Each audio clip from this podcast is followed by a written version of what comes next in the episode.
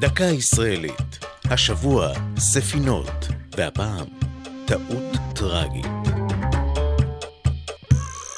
ביום השלישי למלחמת ששת הימים, איתר חיל הים ספינה בלתי מזוהה סמוך לחופי חצי האי סיני. מטוסי חיל האוויר שחגו מעליה דיווחו על כלי שיט שתיאורו התאים לזה של ספינת קרב מצרית, וכך הוחלט לתקוף את האונייה. במתקפה נהרגו 34 מלאכים ועשרות רבות נפצעו. רק אז התגלה גודל האסון. התברר כי הייתה זו ספינת המודיעין האמריקנית ליברטי, שנשלחה לאזור עם פרוץ המלחמה.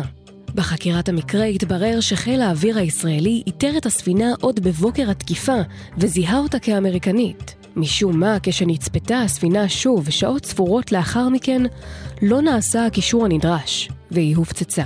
גם שורת טעויות שעשו האמריקנים תרמה לאי ההבנה הטרגית.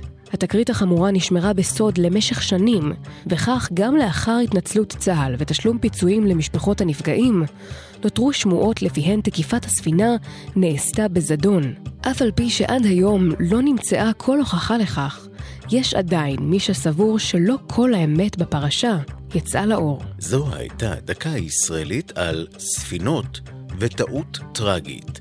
כתבה שירה אל-עמי, ייעוץ הפרופסור מוטי גולני, הפיקה ענבל וסלי.